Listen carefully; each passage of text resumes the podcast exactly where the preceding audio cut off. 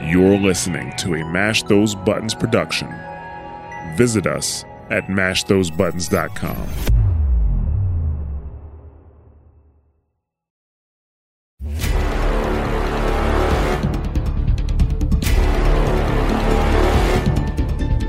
Hey there, welcome to episode 139 of Push the Point, presented by the Mash Those Buttons Podcast Network, your place for Overwatch League news, player storylines, everything going on for Season 5. I'm your host, Ramses. Thanks for being here. Follow us on Twitter at PushPointPod, Ramses underscore OW, or at Labosco. Leave us a review on iTunes or Spotify, whichever one you prefer. Labosco, it's been, okay, first of all, good to see you. Good Hope to see you too, well. buddy. Yeah. No, uh, I may or may not have c- contracted a disease or uh, a virus that that has been sweeping across the entire world. It only took me two years to maybe get to this point, but it sucks.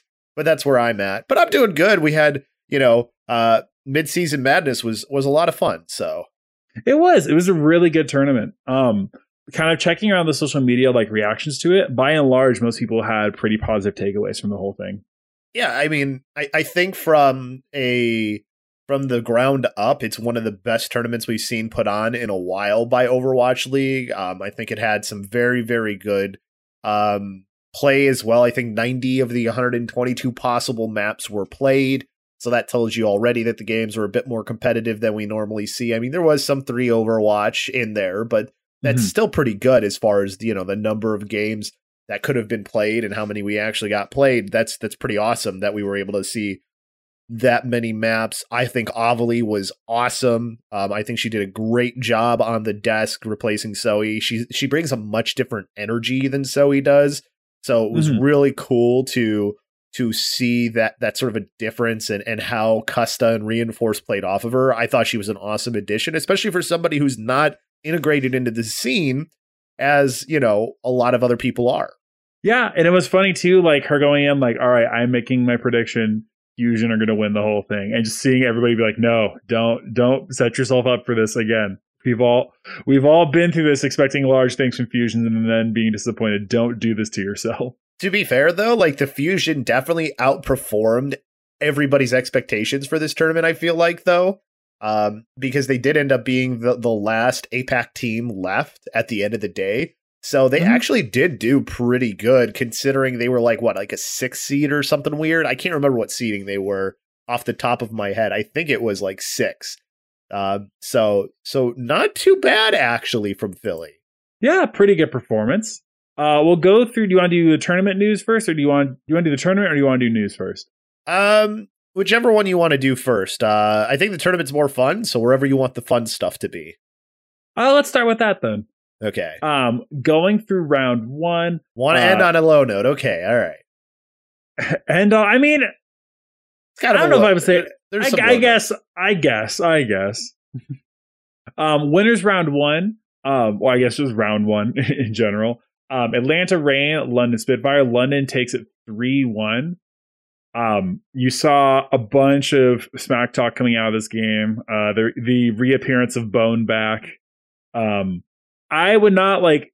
I really wouldn't expect the backbone Zenyatta to do as much as it does, and it's one of those things they pull out for like a very specific situations. And I think like, I think there are plenty of other teams who would run run over it. But you saw like there's this great clip I think from Eichenwald where like Hawk gets slept, um, Hawk gets slept, and Backbone just walks over, full charges the full volley of orbs, and just one clicks him. Like London wins this 3 1, and it's a pretty, like, it's a decently tight game, but it's it's just interesting to see like this team has these mo- London has these moments like when they have momentum and they're coming in hot, they are they're pretty difficult to like just fully run over. It definitely depends on like what the map picks are and stuff too. If they get to play some of their rush stuff, and not that they they were winning with outrush here, which I think is an important factor for people to remember. Like Sparker, I think had an incredible tournament for a team that actually didn't really make it that far. Um, Yeah.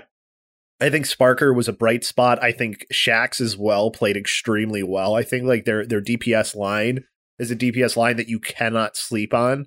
Um, even Backbone too. You know, um, played really well when he was playing. You know, in his normal spot. But I, I think more so it's um, matchup wise. I don't know if this is the best for Atlanta, especially at this point. They're now fully trying to integrate Hawk in as just their tank, you Yeah. know, sort of having him play everything. So it's kind of changing things a little bit for how Atlanta plays. And I think this was just a little bit of a speed bump for them because bad matchup and you know really your your first experience of fully embracing Hawk play like Reinhardt and play Winston and these other things that you normally would see Gator on.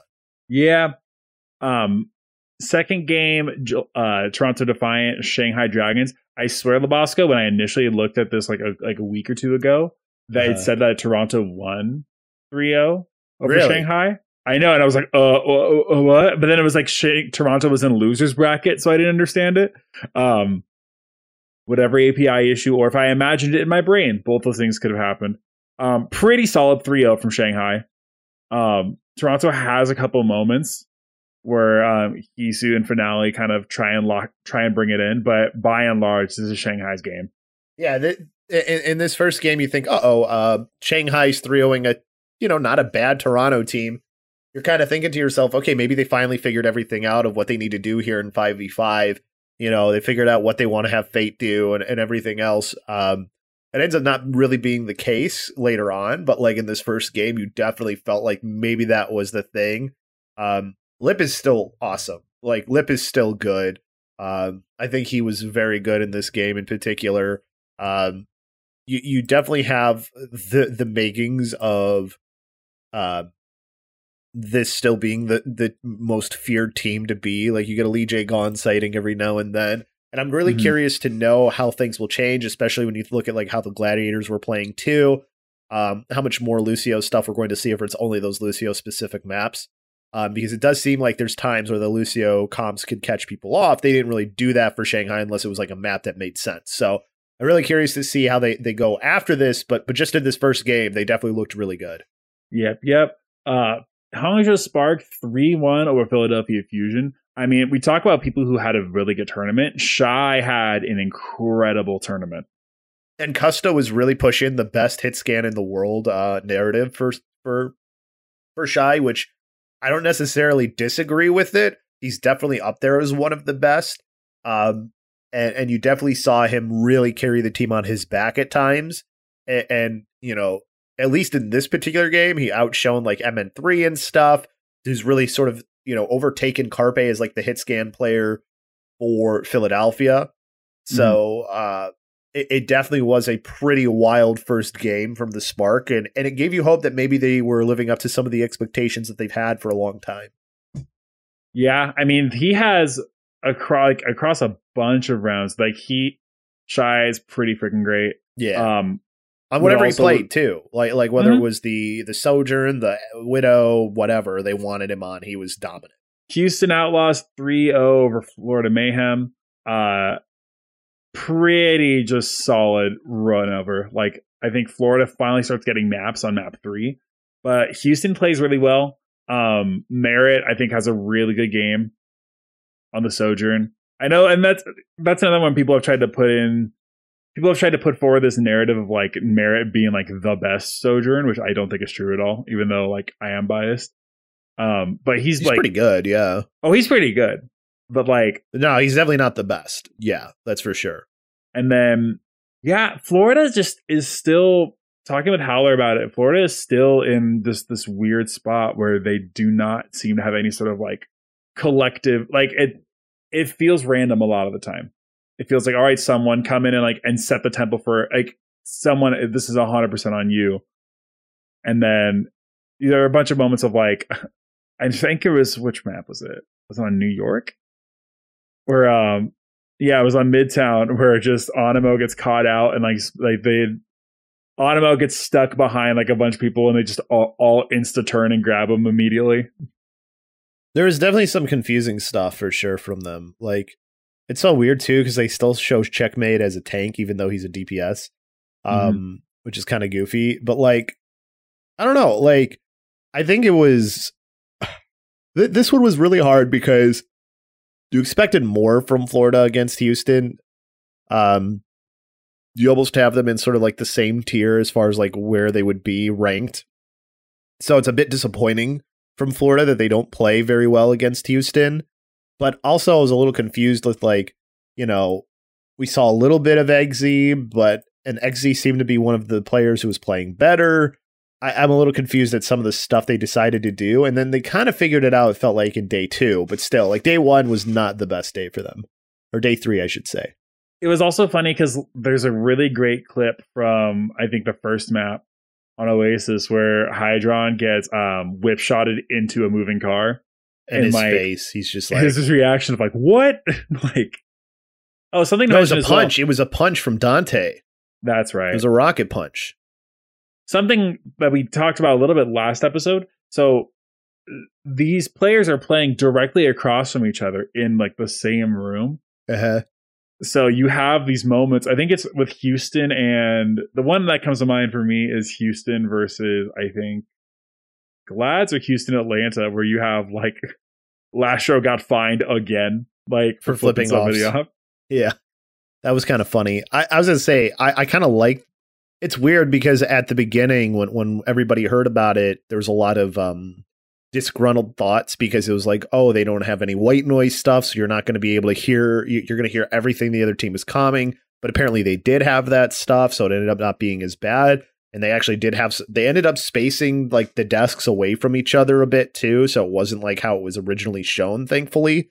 But um I actually liked that they were facing each other because it did lead to some good stuff. Like there was like Reiner, I think, in their game against Houston, like dabs on on Houston and is like teabagging somebody in the corner and stuff. It was, there was just some really good like banter stuff that we got to see because the teams were in the same room with each other. Mhm. Worked out pretty well on that one. Um, winners round two: San Francisco Shock three one over London Spitfire. Um, the first of many like crazy pop, proper sh- like proper showcases. I don't remember who said it. It might have been a it might have been um, either Achilios or Avril just talking about like proper is so crazy good so consistently that you almost kind of get numb to it. Yeah, he's like- such he's so important to San Francisco's success, and it's like so um like it, it's just it happens every single time. That yeah, it, it can kind of be one of those things where it gets old to talk about because it's always happening. Mm. So yeah, crazy day from proper. Um, London takes control on Ilios. Like they take the control map on Ilios, but by and large, this is it's it is close spots, but it's pretty much San Francisco's game. Well, and it's like San Francisco and control maps. I mean, what more can you say, right? Like, shocker that they lost a control map, right? Mhm. So it's like nobody was surprised. Um, this did give. I I, feel like London Ham fans might have gotten some false hope though, because it's like, oh man, we took a, a map off of San Francisco. We might have a good chance at making a good run here, and then they get dominated basically in the next three maps, and it's like, oh, oh no, we're still not there yet. You know, um, San Francisco purposely picks London because they know that they can beat when London does. So like uh, everything that that that you see sort of makes sense from this and like San Francisco don't care if you run no rush. You know, they definitely don't. Mhm. Um, Shanghai Dragons 3-0 over Shanghai over, over Dallas Fuel, excuse me. Uh, pretty disappointing weekend from Dallas in general. Um, really struggle across this. They get about three points across like the whole matchup, but by and large, not a good showing. No, they they never really they always kind of played a little differently compositionally than everybody else too. Like they never really fully committed into like that Sojourn Tracer or that Sojourn and the Genji, you know, they never committed into the things that were making other teams successful that much. So like compositionally they did some weird stuff. They also I don't know what what it is with them and and, and you know, playing so much of the Moira was another thing as well. Like Moira was not getting played to the same degree by other teams. So th- they just seem to be behind as far as that, or or at least not willing to commit to the the compositions that seem to be working for other teams, which is weird because you would think with what the players that they have that those compositions would probably work for them. So it was, it was definitely a, a, a uh, out of sorts Dallas fuel. Mm-hmm. But Shanghai looked really good too. So like you can't you can't dismiss what Shanghai did either. Like they really took it to them all three maps. LA Gladiators 3-0 over Houston Outlaws. Um, kind of what I expected, to be honest. um, Houston has moments where they're really good, but it's by and large they're glads. I think are just firing at a different level in these tournaments. Um, this is yeah where we get the Reiner dabbing on Houston. Um, yeah, glads just kind of come out of the gate in a really strong form and maintain it for a good portion of this whole thing. Yeah, and uh, Reiner in particular in that game was super good. Patiphan has continued to be a good player as well. Like I don't know why there's been so many questions about him when when it matters most, Patiphan has been stellar for the Gladiators. You know, especially when you're paired with, you know, the only other guy in my opinion who should be in the conversation for MVP right now with proper is Kevster. So, mm-hmm. like when you're paired with a guy like that, like you don't necessarily need to be, you know, lip when you're out there, right? but Patiphan is still playing at an extremely, extremely high level. It's not like he's a replacement level player or something. He is still well above replacement level. Like, still a guy, maybe not a role star, but just on the outside looking in, sort of a thing. So you're talking about a very good player that's paired up with him, and they're just dominant everywhere else on on the on their team. So he he is uh, somebody who who wins maps for them, which is something you want from a guy like that. So definitely was there. Him and Reiner, I think, in this game in particular, were, were two of the guys who really stood out. Kevster, of course, too, but like Kevster always does. Looking at Hangzhou Spark 3 0 over Seoul Dynasty, also kind of like a a pretty clear result that we were expecting a little bit more of a competitive game. Seoul, but um yeah, well Seoul Seoul was sort of like Dallas where you were kind of confused with what they were doing, right? Like they were they seem to be out of sorts as well. You know, I wonder. I wonder who their scrim partners were. I wonder if Dallas and like Seoul were their scrim were each other's scrim partners and stuff. Because that could have been a thing that happens, and then you're playing each other so much, and you're getting, you know, you're playing compositions that you think are going to work against everybody else, but it's only working against each other. I wonder if mm-hmm. that was the case. That, that's just me, you know, kind of thinking about it. But still, Seoul, um, like you would see pop off moments from Profit, but like we still didn't get to see Profit be Profit. Um, and I think it was more just because like everything around him was a little bit up in the air. And like, how much how much did we see of FITS too? I feel like we didn't see a whole lot of FITS as well, which was a little weird to me. Yeah, I mean, double checking on here, he's in here for one map just for Dorado. Yeah, like it was Stalker most of the time, and that's not to say Stalker is bad. I just, I don't know, with the way that the the meta is, you would think FITS would be like a really good fit for your Sojourn stuff and like your, you know, that sort of um, sort of thing. At least that's my thought. You know, maybe I'm wrong in thinking that, but yeah. I mean, we'll see what ha- we see what happens again with their next result in a little bit. Uh, Philly Fusion three one over Dallas Fuel. Um, again, like Philly kind of MN three continuing to be great. Um, Dallas really having a hard time kind of putting it to put it together. Um, Kings Row goes on goes I think almost all the way for both these teams. Philly gets to four, Dallas gets to six. Yeah, it was but, um, um MN3 was the star though, right? Like you really saw so like one of the things for sure that you noticed when you were watching the midseason madness was the team that usually had the better sojourn was the team generally doing better. Mm-hmm. Right? And, and, that was definitely the case here between MN3 and I don't even remember who they had playing. Was it Edison who was playing it? Like it was kind of a or Gurio, one of the two. Well, Gurio, I think was pl- only came in really to play the Widowmaker, but besides that, it's like you know you, they never fully committed to playing it for Dallas. They did a lot of the echo stuff. Was the other part too, right? So like what was working for other teams, Dallas still was not necessarily doing. So I think that that in part, again, just like the last match, sort of played into their downfall. Mm-hmm. It's it's interesting because like Dallas really they've done decently during the regular season, but they just have not hit the same heights that they were hitting last year. And the league moves on and everybody grows and everybody gets better but like it is interesting just that like it hasn't really come together this year. I you wonder how much like I know the main things that come to mind for me are just like how much not having Fearless and Hanbin out at the same time. Yeah, but the, their tank play has never really been their problem though. Like I don't oh, think oh, no, that's not, the issue. Not I don't think it's about tank play being bad. I think it's just about like the leadership part of it. I don't know if that's what's wrong because if you're not playing Sojourn and everybody else is playing Sojourn, and you're getting dominated by the other team's Sojourn if you are playing Sojourn, like none of that other stuff matters, right? Like if MN3 is is getting 4Ks on your team, like better leadership doesn't stop him from clicking heads. You know what I mean? Like Mhm. like if you're if you don't have a sojourn who's doing what those players are doing, like it doesn't really matter. And that seems like what it is more for Dallas than anything else. Because I mean, it's not like Dallas was bad in the the kickoff tournament. I mean, they made it to the finals, you know. So I I- don't necessarily agree with that. I think that there's other problems that Dallas is experiencing, especially in the uh, one, they don't seem to have supreme confidence still in their hit scan.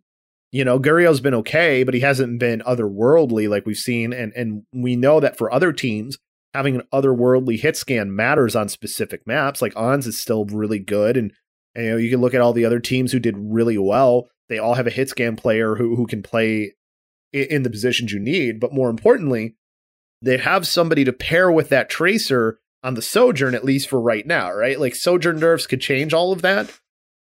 But that seems to be making one of the bigger differences. And the lack of support flexibility seems to be part of it too. So, like for Dallas specifically, I think it's, I don't think it's leadership or things like that. I think it's literally their ability, which is something that you can even go back to last year as a problem where they they have this problem where where they are very inflexible and they can't do what other teams can do. And and that Mhm. seems to really hurt them. And it definitely did in this tournament where, you know, MN3 pops off on you when you're playing Philly and now you're done in your second game. Yeah, I mean, like you say, they've had been they've been having a hard time actually dealing with that flexibility. They're kind of last season they were able to run like specific versions of comps they wanted to run, and by and large they were able to kind of dictate based off of that. it. Yeah. But now that they're no longer dictating anything; like they're just getting left behind in a lot of things. Yeah, and and I think now this is where your tank point actually comes into play, right? Because the second tank allows for you to cover some mistakes because of the ability to peel, right? So like if your supports are are not as strong on other heroes, you have your off tank who can now sort of cover some of those things that they can't do because they're able to to defensively play with them and do everything right while your main tank is playing with your your front line and getting kills. So so that's where your tank point comes into play though, Julian, is is there where like Mm. that really makes a difference and why 5v5 is harder for a lot of teams, especially if you don't have a very strong backline, which I know backlines aren't getting talked about as much, but that's because it's like if they're doing their job, you notice, and if they're not, you really notice. Yep, yep. Um, Atlanta. Th- I'm sorry, I, I just I skipped. Florida three two over London. That was a good game. hmm That was a really good one. I thought I didn't think London was going to lose either. I thought that was really Florida's game. I didn't think that was Florida's game to win. I thought it was you know London's game to win, and Florida really came out and handled them. We saw a lot more eggsy and stuff. I think it was a reverse sweep too, right? Like Yeah. it was it was a crazy crazy game, and you didn't expect it to go the way it did. But like you got to give Florida all the credit for their resiliency. That was an awesome, awesome one of the best. I think it was one of the better games throughout. hmm Really, really solid. And you look at like how many times Florida is holding them to like full holds. I mean, they get two in a row off of Gibraltar and Colosseo. Yeah, It is like it's like there are these moments like when they can put it together that Florida is a really good team, and it just depends on when they can put it together. Yeah, and they don't put it to you know, and, and they don't put it together on every single map, and that's one of their downfalls. And it's like you see the potential there. It's just whether or not they'll be able to fully realize it for an extended period of time. Can they have that consistency? hmm Looking at Atlanta 3 2 over Seoul. Uh, Atlanta actually, it was interesting between Seoul and a couple of their other games. Atlanta is the personally responsible for eliminating a lot of the APAC region. Um, They had a Really fun- long, salty run back too. oh, yeah, they like spent the entire time almost in losers bracket and No, were just the entire time. almost. I said almost. I said almost the entire. They played one game outside of it. Their Well, entry game. but everybody does. Everybody plays at least one game outside of it. Yeah, it was.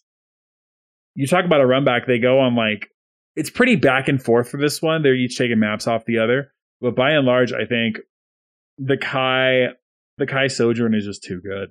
Kai definitely like steps it up big time against Seoul. And I think they just collectively as a team played so much better in this one than they did in the previous game. Like it really felt like everybody was hitting for them. Um sure it's it's a close game, but I think this is also in part because Seoul plays a lot better this time. Um Stalker was actually a little bit noticeable, but we did see a little bit more fits as well. I think we saw fits on two maps instead of just one. which I think adds a little bit to what Seoul does. Because uh, for Seoul, profit fits is when they look the best, one hundred percent.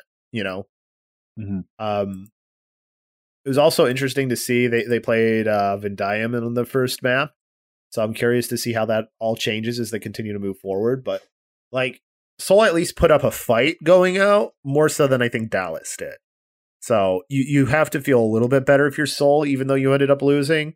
But it was definitely very much a Seoul result here too at the end. Looks like Vindaim, I think, was in the whole time. Was he? Yeah. Then they're just wrong on the.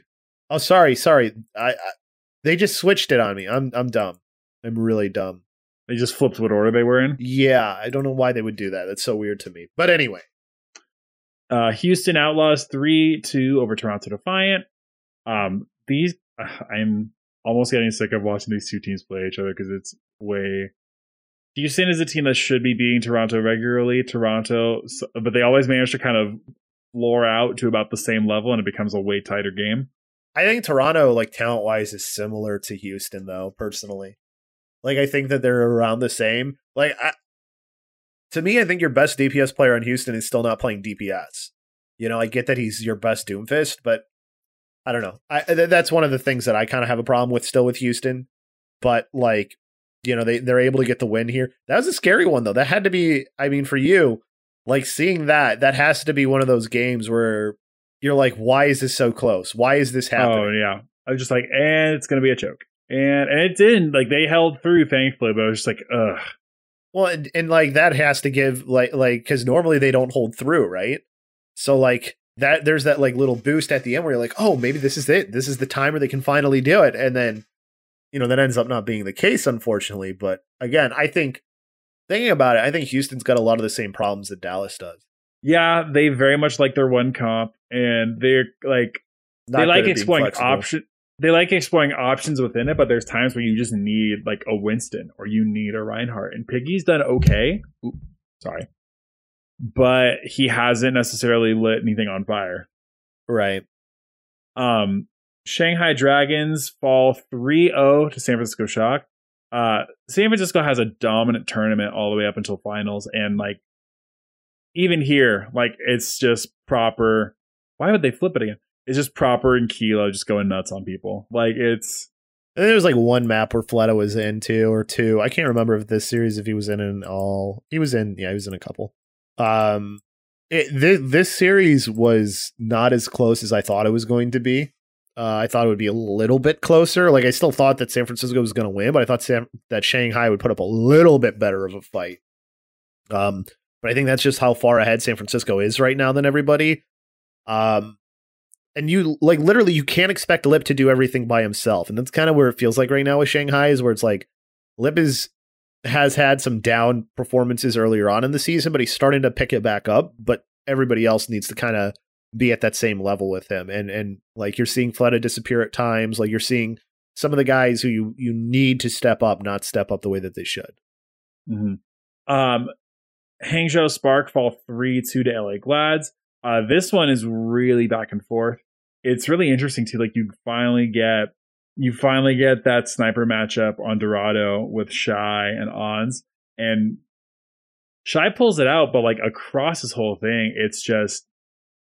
I mean, I proper is the easy number one candidate for MVP or or Rookie of the Year, whichever one they want to give him. I feel like Reiner is right up there for Rookie of the Year too. I, if I were picking rookie of the year, I think I'm giving it to Proper over him. Like, I, I, you're right that Oh, they're probably if they give proper it, it would be like if they don't give proper mvp well. Proper might get both because he's that good. You know, like Proper is good enough where like you you can conceivably give him both. Um, that is definitely something that could happen. Now, if they give him MVP and they don't want to give him rookie of the year as well, then yeah, maybe it's it's probably Reiner. Um, but again, like there's such a gap between some of the rookies that I don't I don't even know. Like although Alpha like Alpha Yi, this is his first year, right? I'm I'm not I'm not wrong in that. As I swear to God that I was broadcasting him a year ago. yeah this is his first year Okay, this is what I thought. So Alpha Yi, I think, needs some consideration as well, because I thought, especially in this this series in particular, this felt like a DPS duel from both teams, right? Like this Hmm. felt like whose team, whose uh whose DPS were going to outperform the other. Is like there's some crazy plays from Kevster, some crazy plays from Shy. Like it was it was a very this was a, one of the better series for sure. Like I put this one and the the next one in the winners bracket as like two of the best um for sure that we got to see. And you just hope that like the Spark can continue to play to this level. It sucks what happens to them in the lower bracket, but still like competing with the Gladiators, that's what we need. We need teams competing with the Gladiators all the way to the end. Yeah. Losers bracket, uh Philadelphia Fusion 3-2 over Florida Mayhem. I mean, I think we I think it's it's enough to say that this is MN3's team now. I think we have seen like the full handoff as far as like the the full handoff for the um the DPS leadership role. Um but I mean another rookie by the way. Yeah, the rookie class this year has been really good. Yeah, this is especially DPS, right? Alpha E, MN3, proper. Uh, I know Patiphan as well. I'm so, sure there's more, but that's all I can think of right now. I mean, just in San Francisco alone, proper kilo. Um, yeah, and then Atlanta three one over Houston Outlaws. This is where um Lastro, of course, is flipping them off and gets fined again. Um, he's a straight shooter, that guy. But um, hey, yeah, you have to like it though, right? Like some anim- a little bit of animosity between the two teams. I think they're friendly with each other. You know, it's not like some of the Atlanta and like uh London or something. Yeah. I mean, it's Houston gets the um the control map at the beginning, but then from then on it's pretty much a rush through for Atlanta. It's like again, like uh, Houston has these peaks where they can do really well, and then it just feels like right now it's not. Like once that pe- like that's as good as they get, and it's just not good enough to compete with like your elite level teams. And, and that's the thing about Atlanta. Even though they've had a bad regular season and tournament, they've been so good still. You know, mm-hmm. they've still been competing. They they still are competing with all of the best teams, and and you know they make this this crazy run back, and they beat teams that you don't expect them to beat based on their seeding. Right? You expect them to based on what you know about Atlanta. So yeah, like Atlanta has those like those peaks in them, and so far Houston just does not show it. Wrapping up winners bracket, um, San Francisco Shock 3 2 over LA Gladiators. Maybe the best game of the the entire um the entire tournament. Uh back and forth, other than Oasis, which was kind of dominant from San Francisco. Mm-hmm. Um, but super, super good tournament. Um it, was a lot of fun to watch these teams go back and forth. Uh, it was weird though because there was definitely some uncharacteristic stuff from the gladiators in this one, where like there was a couple of points where they were just kind of getting dominated, and you were like, "What is going on here? What is San Francisco that good?" And and part of it is like pop proper popping off, right, and like just nobody being able to compete with what San Francisco is doing as a team, but it's still one of those things where it's like it, it should be a little bit closer than this. And then you know, gladiators, of course, make sure that they get their chance to at revenge. So it, it was definitely like you felt like these were the two best teams in that winners game. Mm-hmm. It definitely like it definitely does feel like it. These were the two heavyweights, right? Like these were the two. We expect this was almost a pre. I mean, it was a preview of finals, but like it looked like already a preview of finals. Yeah. Um, wrapping up losers round, Hangzhou Spark, uh, Philadelphia Fusion, Philly wins three two. They get their revenge from earlier on in the tournament. It was funny because Avali was not was so scared of shy. I thought that was one of the funniest things on the desk. That was such a fun. I, I don't know. She was just so like she was fun that that entire time. I thought it was like I said. I really liked the energy the desk was bringing, and her like picking a team that like has this crazy losers run. I think just helped to make it better. Mm-hmm. And then Atlanta Reign 3 1 over Shanghai Dragons. Um, Shanghai just kind of having a hard time putting it's like it's a combo of like Shanghai like not really getting everything together, but then also Atlanta just really kind of turning up the gas. Atlanta from the Houston series on, I think, really looked completely different from the team that was in the from their first two games, right? Like they mm. have the the close call against Seoul at the beginning, which I think was a little bit of Seoul waking up as well. But like those two teams sort of woke up there, but only one of them could advance on. And then Atlanta is just like it don't matter who's in the way. until you get to the teams that are just so far above them. Yeah, it's when you look at it like Atlanta just Shanghai has not been able to make that same jump with this as like Atlanta have. Um Yeah. wrapping up losers well Atlanta 3-1 over Philadelphia Fusion. And again like just the momentum here is ridiculous. Um but when it gets to that losers bracket final um Atlanta versus Glads, uh Glads pull it in 3-1 in a really strong performance Yeah. and you Yeah. look at like two i mean they take control um they lose on kings row but then just two full holds in a row Yeah. on watch point gibraltar and Colosseo like sheesh they looked really good atlanta and you're like oh they this could be a good game against the gladiators. You really feel that way and then then you get into the game and atlanta gets a map you know? They get a map on kings row but like if there's a map where you really feel like they could get it it was kings row. Uh but then the gladiators sort of coast the rest of the way. Like the only map that there's a little bit of like trouble for the gladiators is Kings Row. Every other map, like the Glads were dominant. It was like a Mm. warm up for them, you know.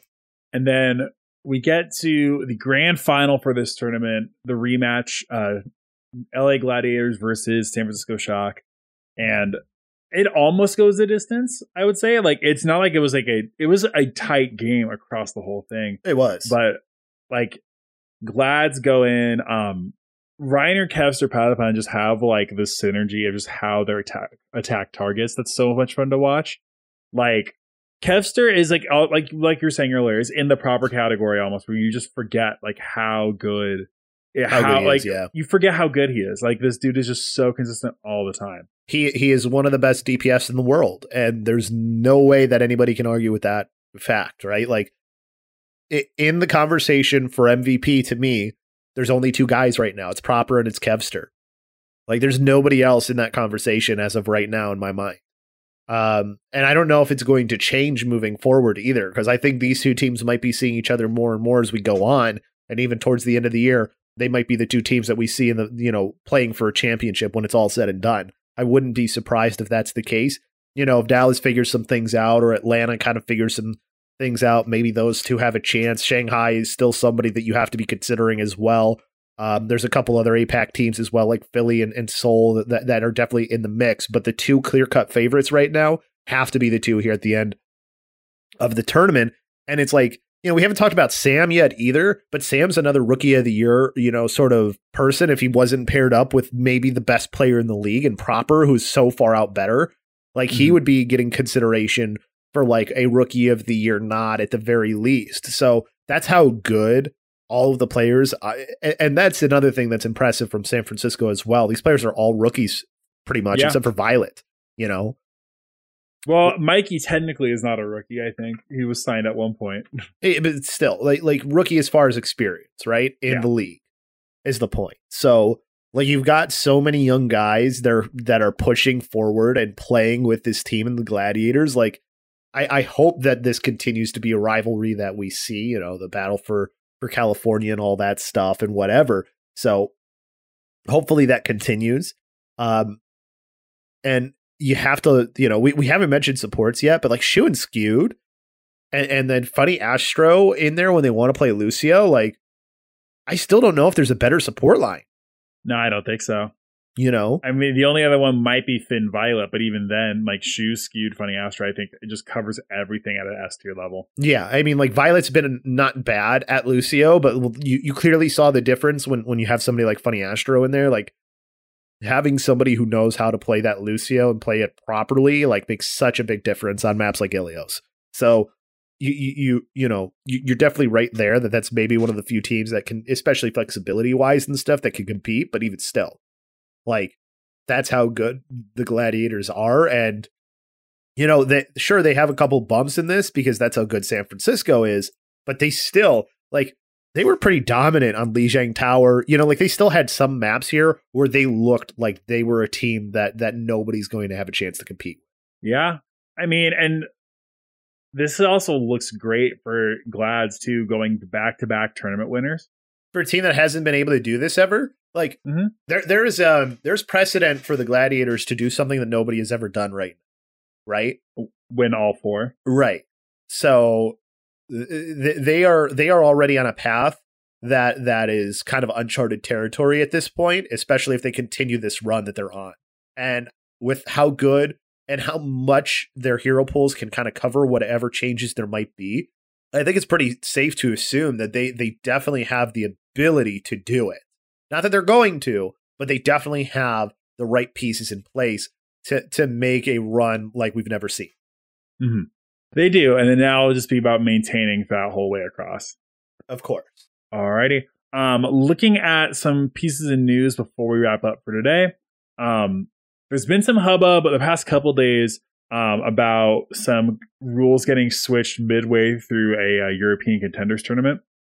Um, if you've looked at this the scene at least for a couple of years, there's been unfortunately kind of a reputation for things kind of being Mishandled. I don't- mishandled. Um, a lot of like teams and players not knowing what's going on.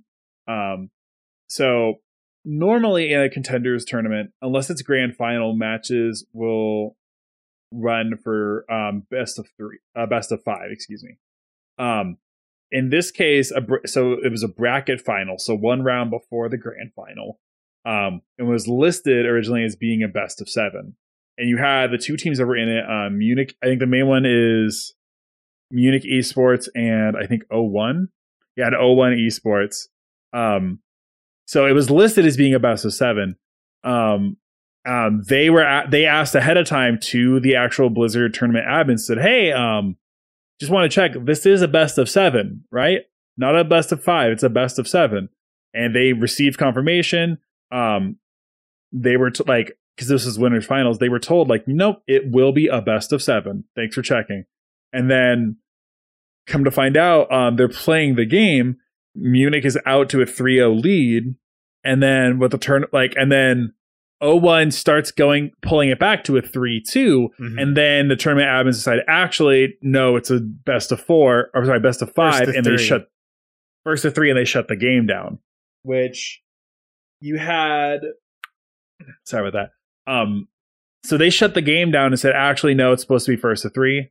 Um, during the game, so they abrupted like in the they ended it in the middle of the match, which again, if that was like if that was the thing, they it's it's horribly mishandled in every way, but like one of the ways is like if it's first to three, they already had won 3-0. Like it was already over, but then to just call it in like two matches in afterwards is just super Weird. super very ridiculous. very weird yeah um, and they were like, "Oh, well, no, the, it's usual rules, best of five.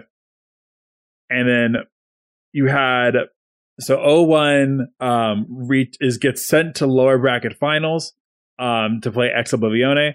Um, and they sent him from what we've been told and what we saw, they um they went out and they reached out to them and they pretty much coordinated what seems to be like a strike during the game uh, Ex put out a statement where they pretty much said that they weren't going to be. Um, we believe that it's Ex Oblivione, alongside many others within the contender scene, are distraught regarding the decision made for the match between O1 Esports and Munich Esports and the issues that have occurred following multiple errors on Blizzard's end.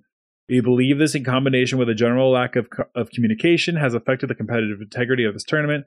We hereby refuse to continue our series until the issues have been addressed. We apologize to all viewers watching the matches and hope you understand. So when they load up into the server, they're on control. They're just sitting there. They never touch point. Um, they walk around. They do enough to like still be in game, but like they don't actually even engage with each other like at all. They don't actually. They don't Right. even like cap the point to get to have like to be able to force it to actually start going. right. Which So and and and the other eu teams joined in. I think north american teams joined in in striking mhm. as well. It wasn't like it was just the two teams in the lower bracket final. Like it was kind of you know it was multiple teams that ended up joining in on this. So uh, there's a lot of pressure from not only the teams but fans as well jumped in. There was a hashtag that was trending. I forget what the hashtag was off the top of my head but it was like uh, you know contenders um, strike or something it was it, it wasn't that but uh, let me let me get the actual hashtag for you but but it, it was definitely nice to see the teams sort of come together and agree that this was BS. Like, you know, the, the original ruling was like, oh well, in the rule book it doesn't say that. Well, it's like, well, you your admin said that that's what it was, so your Mhm. admins were wrong and let things continue. Like you can't, you cannot allow that to continue like that. That was just terrible. So I, I'm really proud of all of the teams for doing what they did to stay, you know, stand up together to make sure that the right thing happens. At the end of the day, did it matter? No, but it's about integrity, right? Which is the the whole point of what they were saying. Yeah, So- no, it's just about like being able to actually play a cons- like. I think integrity is the right word to say to put forward, and it's like standing by what you put out. If your admins are saying that it's a best of seven for a bracket final, like it's not fair to either of the two teams to all of a sudden pull it halfway through. Well, especially because it's not like Munich thought that it was only a first to three, right? They thought it was first to four as well. You know, Mhm. it's not like either team was like trying to stop this. Like before the match, both teams were like, hey, this is a first to four, right? Now, you can say, well, President says that there wasn't ever first to fours in the lower bracket and upper bracket finals, which, like, yeah, sure, but it doesn't matter. Rules change, right? Like, if that's what the rules are written down on what they are given as teams, and sure, it's not in the rule book. How many people actually go to the rule book for rulings like that? You go to the admins, right? Mhm. Because they're the ones in charge of the tournament. So it, it was just it was just a bunch of BS. It was really dumb. Like it's it's something that should not have happened, right? Like what what how does it ruin anything if like oh we screwed up? Um, this was only supposed to be first to three, but we've already gone past the first to three mark. We'll just continue. What does that change? Mm-hmm. It doesn't change anything. It's just ridiculous. It's just it's like the fact that this even happened. I think is the dumbest part of it all. Yeah, the uh, from what we heard from players, like they pretty much swarmed the server and were all like asking questions, like demanding answers. Um, Path to Pro finally did put out a statement. I think the next day, um, and that pretty much said that there had been error, and that they had declared they there had been error. They had acted on the error, and after investigating the server. After investigating the circumstances, we've determined that maintaining consistency with our most recent communication to teams which stated the match was a first to four series, is the fairest course of action. Yeah, As a result, the series will resume tomorrow, Friday, um, as a first to four series with Munich Esports leading 3 2 and in possession of the next map choice. which is the way it should have been, right? Like you, you, you killed all momentum that O1 Esports had. Now, granted, they're able to battle their way back, and then it's a banger seven game map series for the grand finals between Munich and O1 as sort of the revenge match between them after what happened. But still, it, it, it never should have been that way. Never should have come to this. That's the biggest takeaway, I think, for everybody here is like sometimes when you have a ruling and you're wrong, you have to go with the ruling because it's what's the right thing to do, right? Mm. Like, regardless of what was written down in the rule book, right? Your admins made a mistake. Everybody thought it was one thing. You've gone too far, right? It's sort of like Harold and Kumar going to White Castle, and they're only a few steps out the door, and he forgot his wallet, but he's like, no, we've gone too far. You've gone too far. You've got to go. You got to keep going. Just should have done that. Should not have gone and had this whole, like, they're literally not helping themselves get anybody on their side and thinking, hey, we've got contenders going in the right direction when you have things like this happening. And like, there's even like, I remember seeing on one of the Reddits too, like, there was uh, people like making a list of all of the mistakes that have been made by like contenders admins and stuff. So it's like, it's it, it, it, like like you're bringing more scrutiny on yourself by doing something like this. Yeah, no, it's I, I don't remember who I saw. I think it was um it was Thibble who posted a tweet that said like it was either Thibble or it was I think it was Backpack Matt actually. Where like the people who are still playing in contenders, like who are still in Path to Pro, like you need those people. You need to keep them in the system. And doing stuff like this is a very good way to just continually bleed out Push. anybody who's interested in playing the game competitively. Right. They're they're already playing for a pittance as far as money compared to other like tier two organizations and stuff. Granted, that's been a problem for some other esports as well. Like tier two is definitely not significantly funded for a lot of them. That's not just Overwatch, but but some of them do a better job than Overwatch does at least. But Mm. like you're you're already grasping to keep people in, and now you're doing things that potentially could push people out, especially your most talented people, the players that that really you want to continue to improve and then play in your main league. It's terrible. It's actually it's just it's ridiculous and it's you know It, it just makes it more frustrating and more tiring when you see things like that happening. When it's like, this is the last thing that needs to happen with contender. Mm-hmm. And it was Yeah. contender strike, by the way, for the hashtag, which was Gotcha. trending. Um, a couple more pieces of news before we wrap up this week.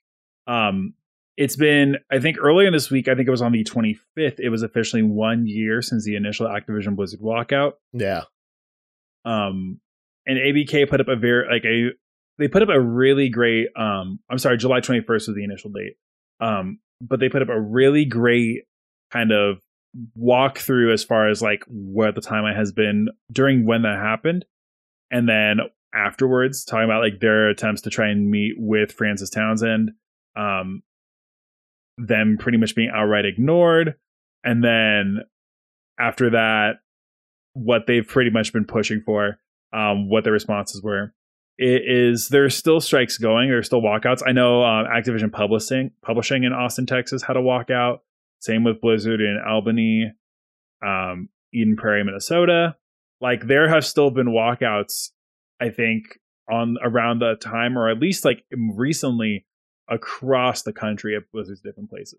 I believe that these are what these pictures are because they've got shirts that I think are pretty new from what I've seen that um they're showing from all of the different locations on Activision Blizzard. Like they've got the Irvine Blizzard Entertainment Irvine, Activision Publishing Austin, Texas, Blizzard in New York and Albany, uh, Eden Prairie, Minnesota, Activision Publishing, all with signs and stuff. And it looks like it's summertime. These look like brand, you know, shirts that I, I'm pretty sure I haven't seen the solidarity with ABK workers shirt until recently. Like this, this is something that had to have been something. But yeah, because there's even thank you to um, organizers who made who did this. So Mhm.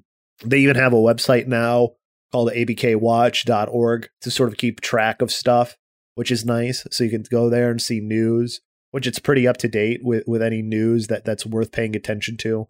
Um, and then obviously just paying attention to the Twitter as well. The uh, Better ABK, I think, is you know still something worth doing because that's where you're going to find information first. Generally, is from that Twitter. Yes, sir. So just staying on top of it. I know they have ABK Watch is a website that they put up that will have more other stuff. Um, Yeah, as well. and then a couple more pieces of news before we wrap up for today. Um, Vancouver Titans announced that they were releasing Shockwave. Um, who I know he also put out a statement saying that he, it was um not my decision, but I hope the team will do well in the future. Thanks for the time. Um, it does like we know Vancouver's moving in a different direction with a lot of things. Um, it sounds like I know there has been like an idea of like Deep is a guy who kind of has a vision for what he wants. It is still a bummer that like Shockwave is a guy who you've seen such great flashes from at moments that you would like to hear, see more of him consistently. It was weird that he wasn't already playing that much for Vancouver. Yeah. Um, especially with some of the stuff that like as far as in the meta, you would think he would be. But maybe that's because he wasn't playing up to what they think he was performing. I don't know. I think, you know, we're we're heading into that territory, especially with how good the gladiators are doing, where where some of those conversations about DPei are really starting to look a little bit more um correct than before. You know? Mm. Uh unless Vancouver has some sort of crazy turnaround here sometime soon. Uh I'm thinking I'm not saying that it's completely, you know, DPei is the reason why the gladiators weren't, you know, performing up to what people thought, but I'm saying that maybe there's a good indicator that maybe he was part of the problem. Maybe, maybe. Um, they've signed King uh, to kind of take that spot. King is a longtime contenders player. Um, looking at where he's spent time, like he's someone who's had a decent amount of uh, a decent amount of history there. Um, Maryville Esports, Solaris, Bobby Wasabi, Square One, Sky Foxes. Um, dude's been around a very long time. He has. Relatively for Overwatch, of course, four years, but like Hey. he's been around since 2018. He's been around a while, but you know somebody who's been around longer who is getting closer and closer to turning 18? Oh no! That's right. It's Sugar Free. clock. We are 139 days, 9 hours, 12 minutes, and 24 seconds away. That means we are less than a year away, Ramses, from that being a thing. Maybe less than a back. year. You never know. Maybe- Patiphan came back. Just say Maybe- it. Just say it. Sugar Free even doing anything right now? Though I think I don't know if he's even competing anywhere. I don't know, but you know he would be good if he was in the league. I'm just I'm just throwing it out there. I'm not saying it's gonna happen, but it'd be pretty great if it did. Hopefully, we can. We hope and we hope. Yeah, he's still playing for Headhunters, or he was playing for Headhunters, and then Faux Lovers, and then Big Baller Brand. Gosh, um, it would be great. I would love to have Sugar Free back. Um, one more um, piece of news for this week. Um, NYXL have announced that they are releasing their head coach Kuki. Um, after the past half of a season, it's not necessarily a surprise. Um, NYXL, while there were lower expectations for this team than they probably like than might be like normal, it still should have been better. Like this team has too much talent to be struggling as much as they have. They do. Um, especially in metas that are supposed to favor them, like the one we're in right now with this like double flex support meta. But at the same time, it's like that's how talented some of the other teams are too. So I, I don't know. I don't know how much of it's on Cookie, you know? I don't know how much of it is maybe these players aren't as good as we actually thought they were. That's entirely possible too. Yeah. I mean, we'll see what happens because we don't know who's coaching this team yet. Uh, it might just be I don't know who their current like assistant coaches are, but I mean, if it's not Cookie, like could, I think what. Well, right now the Undyne uh, gesture for new head coach. Gesture and Undyne are the the coaches right now. So Undyne's been a bit been there a bit longer. Uh, I don't know. I'd be okay with head coach Gesture though. Although I don't know if anybody will take him seriously on the team is the only problem because he was always so funny whenever he was on anything for for the league. So yeah. Well, we'll keep you updated with it um, as it moves forward. We're moving into the next portion of the season. Um, and I think when does the next actual? I know I'm going to be out for this coming week. So when does the next actual season? I guess the next actual like round of competition start even? Uh, it's not next week, but the week after, I believe. Actually, so I think you're going to be good. Perfect. I'll be back just in time. Yeah, because uh, the next week, I believe, it doesn't come up on the schedule for some reason, but I remember seeing it, and it wasn't next week, which is what I thought it would be, but it was the week it's after. Thir- yeah, Thursday, August 11th is the first one that comes up for Summer Showdown qualifiers. Yeah, exactly. So we'll be good. We'll be good. Cool, cool. In the meantime, thanks for hanging out. Thanks for listening to episode 139 of Push the Point. We appreciate you guys being here as always. Leave us a review on iTunes or Spotify. It's the best way to help us out. Make sure people know about the show and lets us know what you like, what we can make better. Um, for our Discord, well, for our podcast network for Mash Those Buttons, the best thing you, the other thing you can do is join us on the Mash Those Buttons community on discord.me slash mash those buttons. They've got great communities going on for Apex, is I think on one of our main ones, as well as for fighting games with Double Tap. Um, there's so much good, like we were just talking with Jaw, there's so much good um content. Awesome community. There's so much good content and so many cool people invested in it that like it's a really great place to be. Yeah, it really is. Uh, we also invite you to join the Patreon, patreon.com slash mash those buttons. With as little as a dollar a month, you get access to Patreon exclusive content for different shows. So check it out, see what shows are on there. Uh, one of your favorite shows uh, might be there and you might be able to support them. Also, be sure to follow the Twitter of the podcast at pushpointpod, push the point at gmail.com. If you'd like to email us, those are the best ways to get in contact with the show. Yes, sir. If you want to follow us on Twitter, you can hit Labosco at Labosco. You can hit me at Ramsey'sOW. And that's going to be it for episode 139 of Push the Point. Thanks for hanging out. We appreciate you guys. And we'll see you when the league starts back up, probably early August. So about a week, about a week or two. We'll see you soon. Have a good one.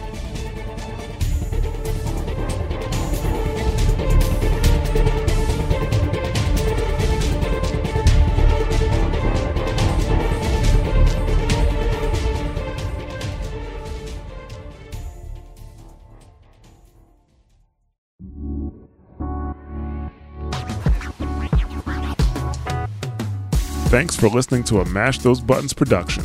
If you enjoyed the show, you should check out mashthosebuttons.com and see if any of our other shows might interest you.